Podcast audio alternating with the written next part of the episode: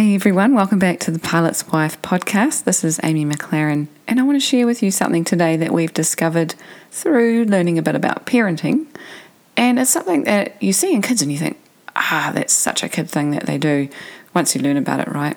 But I've been thinking about how we could apply this to our adult relationships, and I've I've discovered that this is something that adults do too, but it's a little more subtle. If you've ever been wondering, am I married to the right person? Did I marry you know, Mrs. Right or Mr. Right, or did I get get this right? Have I made a mistake? Did I choose the wrong person? Or if you're getting married and you're wondering, I mean, I love this person, but there's something I'm just not sure if they're Mr. Right or Mrs. Right. Have a listen to this episode. It might just be that there's one thing that if you can figure out, it won't be a problem anymore. Or if you've got a spouse that keeps doing something that annoys you, or you find yourselves constantly arguing about something and it's never getting resolved I think this episode's going to really help you too. So here's the question for those of us who don't have a picture perfect relationship, who don't put our highlights reel on social media and pretend it's all rosy, where can I get some down to earth inspiration without any religious barriers? Who can give me real life encouragement, help me be a better spouse, and tell me how to get an even more enriching relationship without becoming a doormat? That is the question, and this podcast will give you the answers. I'm Amy McLaren, and this is the Pilot's Wife podcast. We often say in our marriage courses if you're often getting upset with your partner about something, it's just an alert that there's a problem needing solving. Sometimes our partner unknowingly annoys or upsets us, and they do things that they don't realize we we're upset about. But sometimes they purposefully do things because they know they upset us, not consciously but probably subconsciously, and it's because they're upset themselves. In both cases, the problem definitely needs solving. In the first example, it might be more about trying to figure out why you get upset, and then the second example, it's trying to figure out why they're upset. We have two kids who both do things that Josh and I have labelled amongst ourselves as passive aggressive behaviour. We've kind of we borrowed the term from some parenting information that we that we read because we were trying to work out how to deal with some some crazy stuff that they that they do, and we've, we might have given it slightly different meaning, but I think it's pretty much there. Um, but it's describing this tendency for both both girls they pick something that they know is naughty or it's against our family rules and they do that thing and they do it when they're feeling anxious or angry or jealous or sad or anything like that any of these kinds of emotions that they don't know how to deal with or express in another way then they start doing something they know is naughty so for Vessie, our older one, she uses dinner time tactics. And I think it's because when growing up, we were we were sort of the first, you know with the first child getting used to how to deal with kids that are fussy and don't eat and sort of thing. We we might have been a little bit overbearing on you know please you've got to eat something you've got to try something just worried about them not eating kind of stuff and so she's picked up on the fact that she can get us really upset by using food in that way i guess and so she might, if she's feeling upset about something, she'll just she'll say, "I'm not going to try that. I'm not going to eat tonight." That sort of thing. And we're getting calmer and calmer at dealing with this. But initially, it was like, "What? You know, why are you eating? It's such a you know a scary thing that they're going to decide not to eat, right?" For our younger one, Leah, she found out that drawing all over herself with pen was something that got us both relatively annoyed because, for one, it's probably not a good idea for her skin and maybe some of it gets under under her skin but also it's really really hard to get off so she falls back to that one and another one is throwing things all over the floor including felts with no lids on that kind of thing the, the point is though we've noticed over time that both of them do this with a particular thing or two and it, an observer might call it playing up or they're deliberately trying to get a rise out of us or something like that but why would they try and get a rise out of us and that was the question we were trying to ask. And so we, we tried to do some research because they know things are wrong, but they're doing them anyway. And we've told them over and over again that's wrong, but they still keep doing it. So that's not working. So we needed to figure out something else that might work. So we, we caught onto this thing called passive aggressive behavior. And we learned that usually, and we found pretty much always, there's some kind of difficult emotion that's going on behind the behavior that they're struggling with. And what we need to do is ask them some questions. So we try things like, is something bothering you? And, and if that's too kind of vague and they, they don't know how to answer it because they don't know how to talk about this feeling or whatever, we might ask them more specific questions like, are you sad about blah, blah, blah? Or Are you worried about this happening in the future and things like that? Because we can kind of get cues, right? We, there's context happening around, like, for example, our older one's just started school and the younger one is feeling anxious that the older one's not going to be at kindy with her anymore. So when she goes to kindy, she's feeling by herself, that kind of thing. So we make guesses. And so previously, let's say Leah might have been throwing her crayons all over the floor, and Josh and I might have both been downstairs trying to sort out Vessie and I don't know, help her get dressed or something. we come upstairs and all these crayons are all over the floor. Now, this is a real bugbear for Josh because he's worried about them getting on the walls and they just don't come off and it just it's really hard to get crayon off. And in the past, he might have just gotten upset, like, don't throw crayons on the floor, you know. Then she keeps throwing crayons and then he gets angry, right? Now, this is just maybe one of Josh's triggers more than me, but I have triggers too. So when we tried asking her, is there a reason you're throwing crayons on the floor? Now she's actually starting to tell us. So the other day she said, I wanted daddy to stay upstairs with me. She felt lonely that we'd all gone downstairs and she was up here by herself. And she's only just turned three. So this is possible really early on. This is amazing that she can start telling us this now. And I'm so glad we've discovered this because then, like, she'll stop throwing the crayons from that point and even help pick them up and it's just gone. The, the problem is she didn't know how to express her her feeling in any other way, so she did it that way. Once we gave her an, an option or the ability to express it in another way, then we don't have that crazy behaviour. So this behaviour is actually a result of her being upset, but she does something to upset us to deal with it. It's kind of like she's trying to draw attention to it, but she doesn't know how. And we both know it's not cool, but it's the it's the sign of the second scenario. So it's an alert there's a problem needing to be solved. And in this particular case, it's one where she is struggling to express what's going on. So she's doing this kind of behavior to express it. And it's not working, right? But that's, that's all she knows. So, this parenting course that we did recently showed us this iceberg illustration they've got it from the Gottman Institute. And it shows an iceberg where the tip's above the water and it's got an emotion there like anger. And in relationships, this might be all we see. Anger is quite a common one, but it could be aggressiveness, like, for example, throwing crayons by a three year old, or it could be nagging, or it could be aloofness, or it could be bickering or nastiness, you know, some more common adult ones. And, and anger is definitely a major common one. What this diagram shows is that underneath the water, or underneath the surface, there's a whole myriad of possible emotions that could be behind the one that's showing on the top. And these are ones that are usually quite more vulnerable emotions like fear, shame, jealousy, loneliness, overwhelm, worry, guilt, those kinds of things. So these are ones that people either don't know how or don't want to show above the surface. And it's definitely not just kids who struggle to express these emotions or work through them. Isn't this so true, so profound? I when I saw that diagram I thought, yes, it is definitely what's going on a lot of the time. When somebody's hurting us, it's because they're hurting, but they don't know how to explain it, and so they definitely can't resolve it. And it displays by some kind of behavior that hurts the other person because they see the other person causing the hurt. So they're kind of hurt, they're trying to hurt them back by doing this thing they know is not okay. I'm sure we can all identify with this and can think of examples in our own relationships of this stuff happening. And it's so obvious when you see a diagram of it, but our temptation in our relationships is to respond directly to that negative emotional behavior that sits at the top, that one that we see, because it offends us, right? So they get a rise out of us or they trigger something in us, and we can't help but show some kind of negative emotion in return. And it's this cycle that never gets resolved. And so the crowns will keep getting thrown. So, thinking again about, you know, when we get upset, it's an alert that there's a problem needing solving. Let's try and think about when we are getting upset, just two things. Is it one or the other? Are we getting upset because of something they're doing without even knowing they're doing it?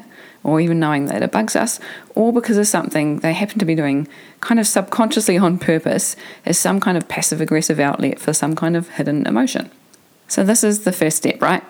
Figure out which one it is. And the same applies as if we were asking our three year old, actually. We can ask similar questions Are you upset about something?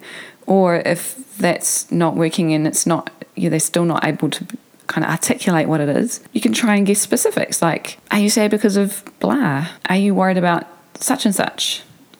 And they'll say no if you're way off, but if you're getting close to the problem, it's going to be a conversation starter. And depending on how scared they are of the emotion showing, it may take a long time or a little while or a problem solving session to work it out. One couple we did pre marriage with, we spent so long on the problem solving module, we ran out of time for the final module So after that, we started doing problem solving at the end, but it seemed like a really simple problem at first that they were having. This was a problem for them to try and decide when to start trying for another baby. They, they already had one, and when, when they got married, they had both talked about that they wanted another child. A, a long time into, I guess, the problem solving session, we figured out that he was dealing with some kind of emotion to do with feeling locked in or in some kind of prison by having a newborn which was what was showing above the surface in kind of anti family behaviour. So he would go out with his mates late into the night and then kind of write the rest of the weekend off and just basically not spend time with them because he had spent so much time out kind of partying that he was just tired and needed to sleep. And I'm sure he probably felt really, really stink about it and definitely knew that it upset his fiance. And it's kind of like he was doing this behaviour to express or as he tried to resolve this feeling of being in prison, but it was actually a display his going out was just this display of something far deeper to do with some kind of emotion behind feeling stuck and like maybe that it was never going to change, some kind of fear that he would never be able to party again, something like that. So, for, you, for those of you identifying with feeling locked in by having babies, I just want to encourage you in here. I'm just going to insert in here that this is why problem solving is so cool because the point is that not that because those kinds of problems you think oh gosh that's so hard that's irresolvable you stop there and you think oh okay well they feel locked in about having babies well then maybe that's just it you know we can't solve that and I just want to encourage you that there is always a resolution because it's not as simple as that. There's something behind the reason why he feels locked in. There's something below that surface that if you can point at it and you can figure it out. You can come up with solutions that'll help them not feel locked in and not feel in prison, right? So, just an example that's kind of similar. Josh once felt locked in by our really, really low budget, like as in he had no money and he felt like he couldn't go to the driving range and do exercise. He was he loved doing kind of driving range, going to the driving range and practicing golf. But he felt like he couldn't do it. He felt locked in, and as a result of that, he was sometimes a bit grumpy. And so we did some problem solving. After we worked out that one of his top values was exercise and he wasn't getting a chance to do it and he felt like he couldn't, he felt like he had no choice, he actually had another look at the budget. He changed the mortgage down the other bank.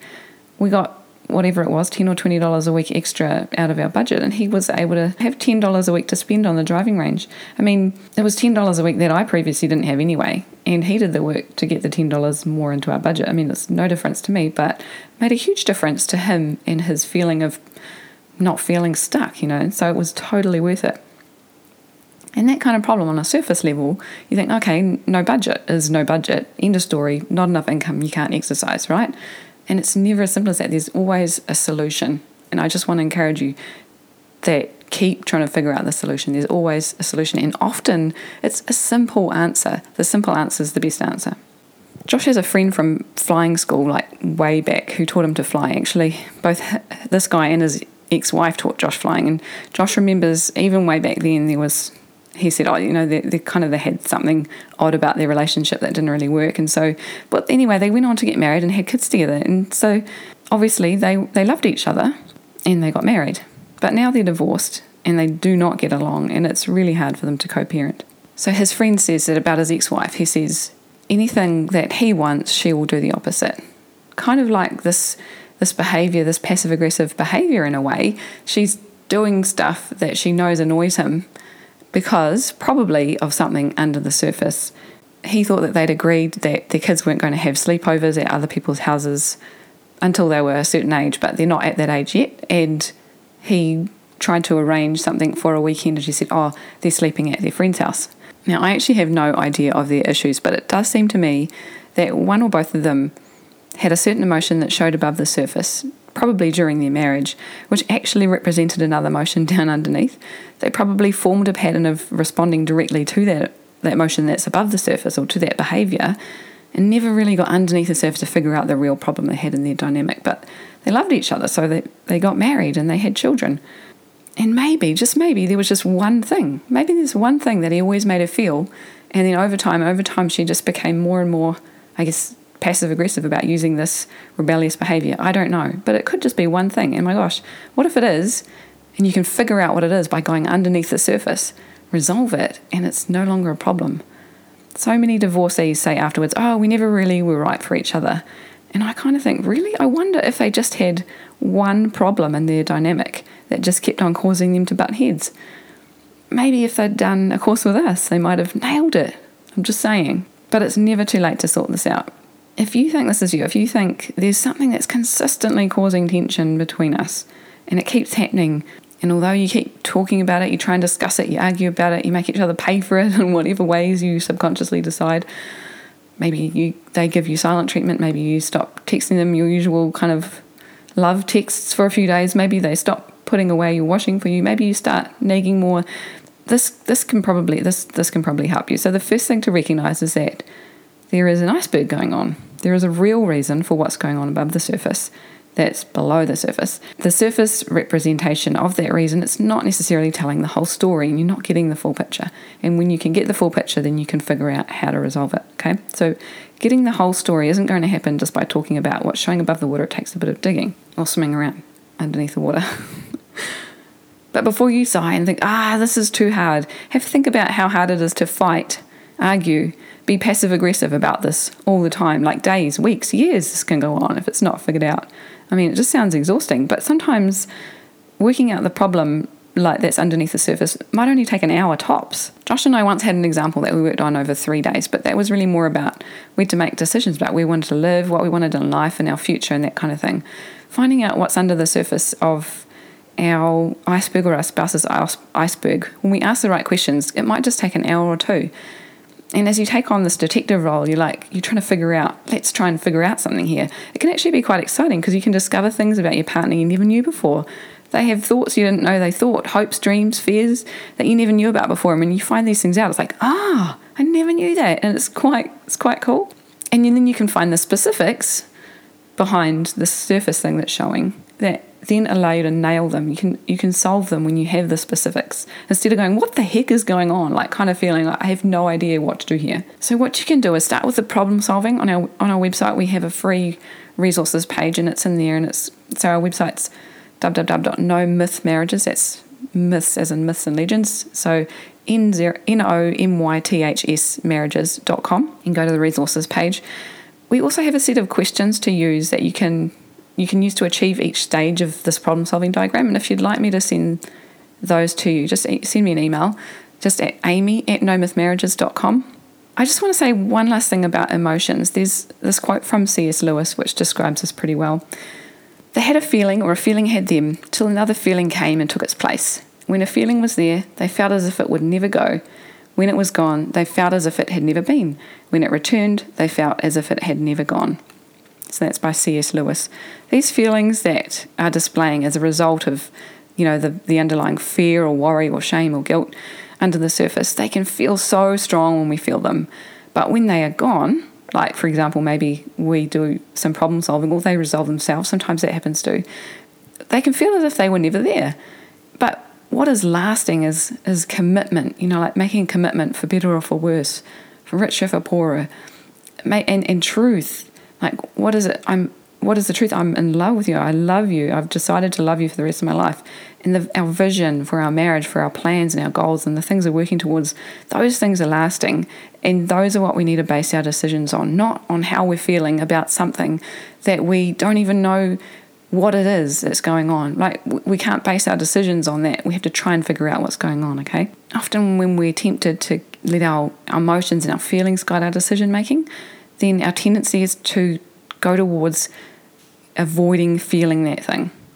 And it's not necessarily always the, the best decision. We've got to not avoid it, but resolve it. So if you think you have some kind of iceberg scenario going on, if you feel like your spouse keeps hurting your feelings or the same things keep happening that make you upset, it's probably an iceberg.